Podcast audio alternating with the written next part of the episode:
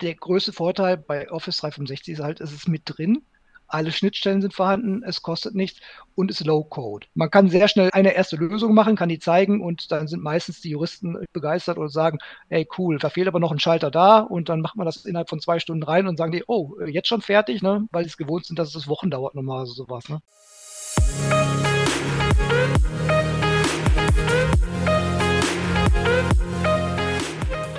Hallo und herzlich willkommen bei How to Legal Tech, dem Podcast der studentischen Initiative iLegal.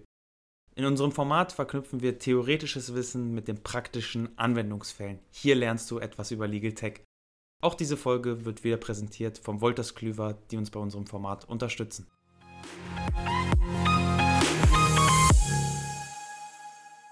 Hallo und herzlich willkommen bei How to Legal Tech, dem Podcast der Initiative iLegal. Heute am Podcast-Mikrofon begrüßt euch wieder euer Host Luis. Und ich freue mich sehr, in der heutigen Gesprächsfolge meinen Gast Patrick Temmler, den Gruppenleiter Legal Tech von Vodafone, begrüßen zu dürfen. Lieber Patrick, schön, dass du heute hier bist. Hallo Luis, danke, dass ich kommen darf. Das Gesprächsthema unserer Folge sind ja die viel besprochenen Self-Service-Tools, ähm, was ja gerade im Zusammenhang mit Rechtsabteilungen immer wieder ein spannendes Thema ist. Patrick ist heute unser Fachmann in der heutigen Folge und wir freuen uns sehr, dass wir dieses Thema mal ein bisschen durchsprechen können. Lieber Patrick, als allererstes vielleicht erstmal die Frage, was sind überhaupt diese Self-Service-Tools, was sich im Deutschen so schön als Selbstbedienungswerkzeug übersetzen lässt?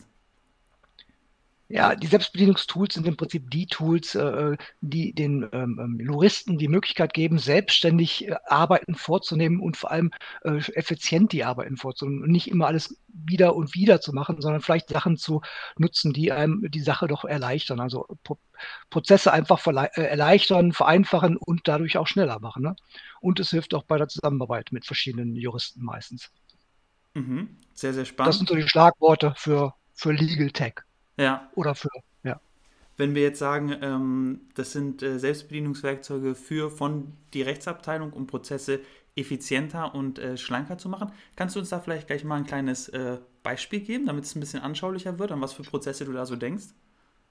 Also wir haben bei Vodafone äh, viele äh, Sachen genutzt, die in, in Excel, in Word und wo viele Leute gleichzeitig gearbeitet haben. Das ist natürlich nicht sehr äh, äh ähm, ähm, strukturiert und deswegen haben wir äh, gesagt, wir müssen irgendwie die Sachen zusammenführen und haben, wir haben das Problem auch noch zusätzlich gehabt, wir hatten mehrere Companies, Unity Media, Kabel, Arcor und Vodafone. Das heißt, wir haben vier verschiedene Datenquellen gehabt für, für manche Themen und die mussten wir zusammenführen. So, und die einfachste Methode war, wir, wir müssen eine gemeinsame Quelle finden und dann haben wir einfach gesagt, wir, wir führen die ganzen Informationen zusammen an einer Stelle Stelle. Dafür nutzen wir meistens SharePoint inzwischen. Vorher die Companies haben Word genommen, Excel und solche Sachen im Legal-Bereich. Und ähm, jetzt machen wir halt SharePoint und dann haben wir die Sachen zusammengeführt und das bringt unheimlich viel äh, Effizienzsteigerung, weil wir jetzt eine Datenquelle haben, mit der alle arbeiten können. Ähm, das das macht es natürlich noch nicht einfacher, aber man kann auf den SharePoint halt dann eine wunderbare Oberfläche legen und mit der man dann äh, irgendwie Sachen auch schöner gestalten kann, die arbeiten. Und äh, ja, das ist so das Vorgehen bei Vodafone. Wir versuchen die Sachen zusammenzuführen und dann eben eine effiziente äh, äh, Oberfläche draufzulegen, mit der die Juristen einfach und strukturiert, strukturiert arbeiten können. Mhm, sehr, sehr spannend. Du hast ja jetzt auch konkret, äh, meine ich, mit äh, Power-Apps, glaube ich, so kleine Anwendungen äh, gebaut. Sind das diese Oberflächen, die du gerade erwähnt hast, dass das dann quasi so eine Oberfläche ist, die du mit äh, Power-Apps baust, die dann einfach draufgelegt wird, wie so ein Layer? Ja, genau. Also wir, wir haben vor zwei Jahren circa angefangen mit Power Apps und haben ähm, mal so einige kleine Tests gemacht und haben dann festgestellt, dass das äh, sehr effektiv ist und schnell ist. Man kann mit wenig Personal und mit wenig Leuten im Prinzip eine schnell eine Oberfläche machen. Da ist natürlich der Vorteil, dass wir inzwischen unsere Daten in SharePoint haben und wir legen eigentlich nur die Power App als äh, Oberfläche drüber, als View wobei der View auch, auch schreiben kann. Also wir haben es als, als äh, Oberfläche einfach nur drüber gelegt und ähm, Dadurch können wir ganz schnell auf äh, irgendwelche Anforderungen reagieren und brauchen nicht groß Programmierer beauftragen, sondern wir haben ein kleines Team hier, die dann zusammenarbeiten und äh, dann eben die Anforderungen der Juristen schnell umsetzen können. Ja, das machen wir mit Power Apps und äh, das ist wirklich easy und vor allem Power Apps ist in dem Standard Office 365 dabei. Deswegen brauchen wir auch nichts extra bezahlen, kostenneutral, kommt immer gut an den großen Firmen. Sehr, sehr cool. Ähm Lieber Patrick, ich will jetzt auch gar kein äh, Bashing betreiben, sage ich jetzt mal von anderen Anwendungen, aber man weiß ja so im Bereich der Rechtsabteilung oder auch für Kanzleien, die gucken sich ja sehr, sehr viel sowas an, wie äh, Power Automate, aber auch andere No-Code, Low-Code-Anbieter. Ähm, kannst du vielleicht mal ganz kurz aus deiner Perspektive sagen, du hast schon einmal Sache jetzt gesagt, es ist kostenneutral zum Beispiel, aber gab es bei euch vielleicht auch diesen Auswahlprozess, dass ihr euch andere Produkte zur Automatisierung angeguckt habt und warum habt ihr euch dann am Ende dafür entschieden, dass ihr sagt, okay, wir werden das auf der Microsoft-Oberfläche alles bauen? Wir haben uns auch andere äh, äh, Tools angeguckt und auch getestet teilweise. Der größte Vorteil bei, bei Office 365 ist halt, es ist mit drin. Alle Schnittstellen sind vorhanden, es kostet nichts und ist Low-Code. Ähm, ähm, gibt natürlich andere Tools, die auch sehr gut sind. Wir hatten jetzt die Leute, die sich ein bisschen mehr mit Office-Tools auskennen und äh, dementsprechend haben wir uns auf Office 365 und äh, Power Apps, Power Automate äh, äh geeinigt, mehr oder weniger. Und ähm, man kann sehr schnell äh, eine erste Lösung machen, kann die zeigen und dann sind meistens die Juristen äh, begeistert und sagen, hey cool, da fehlt aber noch ein Schalter da und dann macht man das innerhalb von zwei Stunden rein und sagen die, oh, äh, jetzt schon fertig, ne? weil die es gewohnt sind, dass es Wochen dauert normalerweise sowas. Ne? Und so kann man das in einer Woche, in einer Woche ein komplettes Tool herstellen, mit dem die arbeiten können. Ne? Und das basiert auf der SharePoint-Lösung, das heißt, die Daten darunter bleiben safe, also die sind sicher. Man hat eigentlich nur eine neue Oberfläche und wenn die einem nicht mehr gefällt, dann schmeißt man die einfach weg und macht eine neue. Sehr, sehr cool. Das hört sich also, natürlich mega simpel an, muss ich sagen, wenn du das erzählst, auch mit so einer Leichtigkeit und auch mit so einer Begeisterung, die du rüberbringst für das Thema. Aber ich glaube, vielen fällt es auch schwer, dort so einen Fuß in die Tür zu bekommen und zu sagen, okay, wie fange ich denn damit an? Du hast ja auch ähm, Informatik studiert, hattest du auch gesagt, äh, Wirtschaftsinformatik, wenn ich es richtig im Kopf habe, hast deswegen ja. wahrscheinlich auch vom Studium her einfach viel mehr Berührungspunkte. Aber gibt es vielleicht einen Tipp, den du anderen Kollegen und Kolleginnen geben kannst in ähnlichen Rollen wie dir, wie man mit so einem Thema startet? Ich weiß nicht, ob es da Workshops gibt oder irgendwie äh, Selbstlernmöglichkeiten zu dieser Thematik. Ich habe den Vorteil, ich habe Wirtschaftsinformatik studiert und äh, mache sehr viel in der, in der Richtung, also viel Automatisierung. Ähm, Power Automate und Power äh, Apps ist äh, No-Code oder Low-Code-Programmierung. Wobei, das ist, äh, muss man vorsichtig sein. Also wenn du wirklich ganz einfache Sachen machst, dann ist das wirklich Low-Code, aber es kann sehr schnell größer werden und äh, komplexer werden. Also je nachdem, wie groß du das machst, was du dahinter machst, äh, kann es sehr komplex werden. Wir haben schon einige Anwendungen, die inzwischen recht komplex sind und viel Logik beinhalten.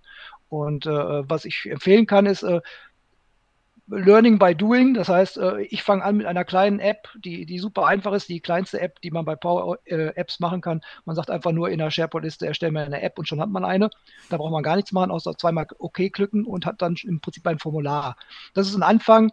Ähm, das kann man dann extrem ausbauen. Und äh, ähm, ich kann nur empfehlen, YouTube-Videos dazu gibt es zu jedem Thema, zu jedem Problem kann man ein YouTube-Video sehen und kann dann sich dementsprechend schnell weiterentwickeln. Aber es hilft, wenn man so ein bisschen Grundverständnis hat von Logik in äh, Apps. Das mhm. hilft. Sehr, sehr cool.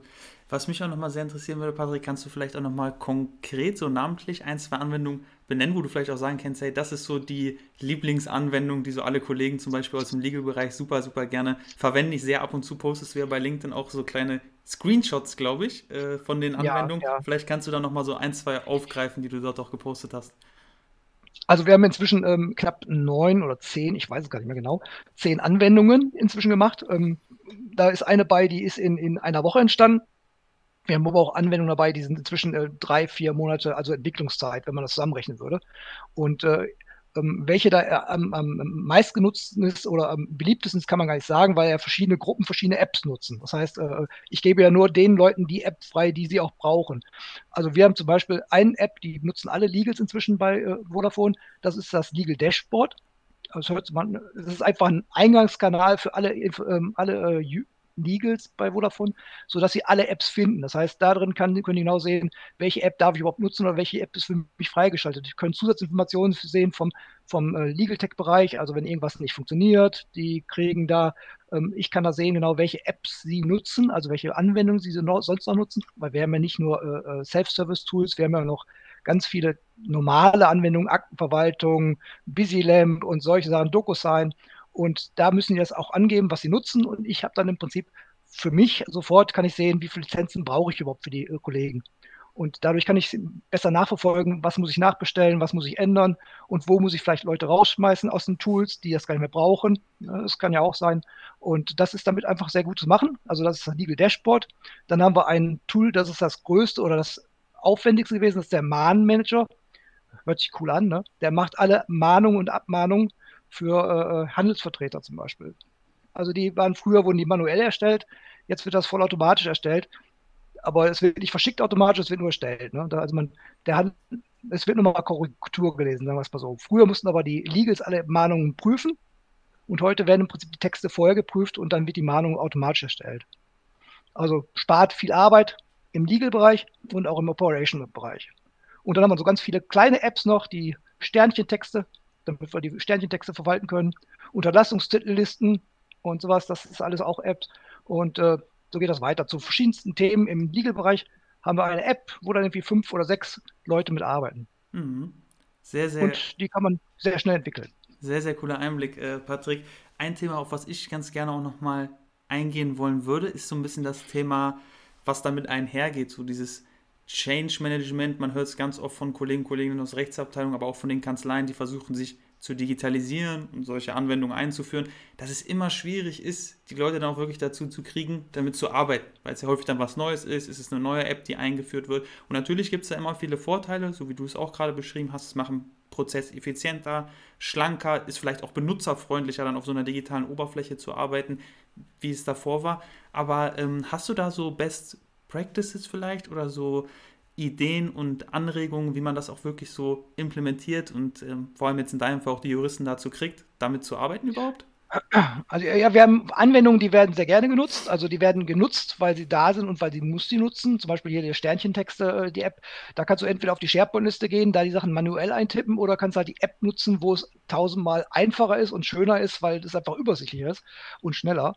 Äh, aber es gibt natürlich auch so Anwendungen wie ein, ein Corporate Update. Da kann im Prinzip sich jeder aus dem Unternehmen, also jeder Vodafone-Mitarbeiter kann sich da eintragen und kann sich informieren lassen über jegliche Gesellschaftsänderungen von allen Companies in Deutschland. Und das sind schon ein paar in Deutschland, die wir haben. Also das heißt, wenn irgendwie der Handel, irgendein Ansprechpartner sich ändert oder Adresse oder eine Bankleitzahl oder irgendwas, dann wird das eingetragen und automatisch kriegt eine Mail an alle Leute, die sich eingetragen haben, selber. Und solche Tools sind leider schwierig in Umlauf zu bringen, weil du musst immer wieder die Leute informieren. Du musst sie nicht nur einmal informieren, sondern du musst immer wieder, weil ähm, das sind, wir haben knapp 14.000, 15.000 Mitarbeiter und äh, damit jeder weiß, dass es sowas gibt, musst du natürlich ein paar äh, Runden drehen. Ne? Und das ist dann, du musst immer wieder das Tool erklären, immer wieder darüber irgendwas berichten oder schreiben, damit das eben im Gedächtnis bleibt auch. Ne? Aber dann irgendwann ist so, äh, dann verbreitet sich auch automatisch so ein bisschen, weil die Kollegen weiter darüber reden und sagen, hier ist ein schönes Tool gewesen, ne? das ist dann so Geheimtipp-mäßig und das ist mal ganz lustig dann, ja. Lieber Patrick, jetzt zum Schluss würde ich ja. dir aber ganz gerne nochmal die Möglichkeit geben, auf etwas aufmerksam zu machen, auch zum Thema Automatisierung, was ich auch super spannend finde, denn du hast auch ein persönliches Projekt, wo du, glaube ich, Trainingspläne automatisiert hast. Magst du uns dazu ganz kurz nochmal was sagen, abseits jetzt von Legal Tech? Ja, ich bin so ein Freund von Automatisierung und äh, habe hab schon im Studium, Anfang des Studiums so schon angefangen. Und äh, nach dem Studium habe ich irgendwann angefangen mit äh, Triathlon oder ja, ein bisschen später mit Triathlon angefangen. Und dann irgendwann hat man natürlich auch so äh, nach einigen Jahren die Idee, vielleicht mal Trainer zu machen. Dann habe ich einen Trainerschein gemacht als Triathlet. Und ähm, dann haben mich viele gefragt nach einem, Tra einem Trainerschein oder nach einem, einem, Trainingsplan für, für sich. Und da, da Pläne immer ähnlich aussehen, also sehr ähnlich sind, ähm, auf, vom Aufbau her, nicht von der Menge und nicht vom Umfang und nicht von der Geschwindigkeit her, aber von dem Aufbau her, habe ich gesagt, da mache ich mal was und dann habe ich was entwickelt und äh, das hat übrigens am längsten gedauert. Das habe ich äh, innerhalb von, ich glaube, knapp drei Jahren entwickelt, also nebenbei, neben der Arbeit. Ne? Und das ist jetzt eine Webseite, da kann man sich eintragen und die geht auch vollautomatisch. Ne? Also da kannst du auch äh, ein bisschen was machen. Hat aber nichts mit äh, Legal zu tun. Mhm, ganz genau. Wie heißt die Anwendung nochmal? Ich glaube, äh, Paystarter. Ist das richtig? Die heißt Paystarter, ja genau. Sehr Wie die cool. Pace und dann der Starter. Ne? Sehr gut. Für alle Sportbegeisterten, die den Podcast hören. Nicht nur Triathlon, auch Laufen, ne? Ja. ja. Schwimmpläne sind auch dabei, alles dabei, was man will. Sehr, sehr cool.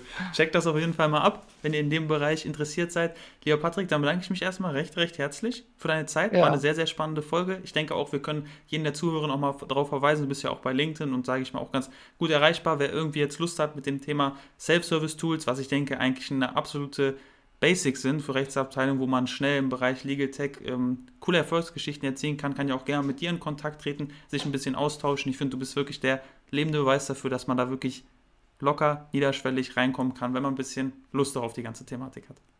Einfach Spaß dran, ja. Spaß an Automatisierung, dann geht das. Super Schlusswort, lieber Patrick. Danke für deine Zeit. Ich freue mich auf unseren nächsten Austausch. Bis dahin. Danke, ne? Tschüss.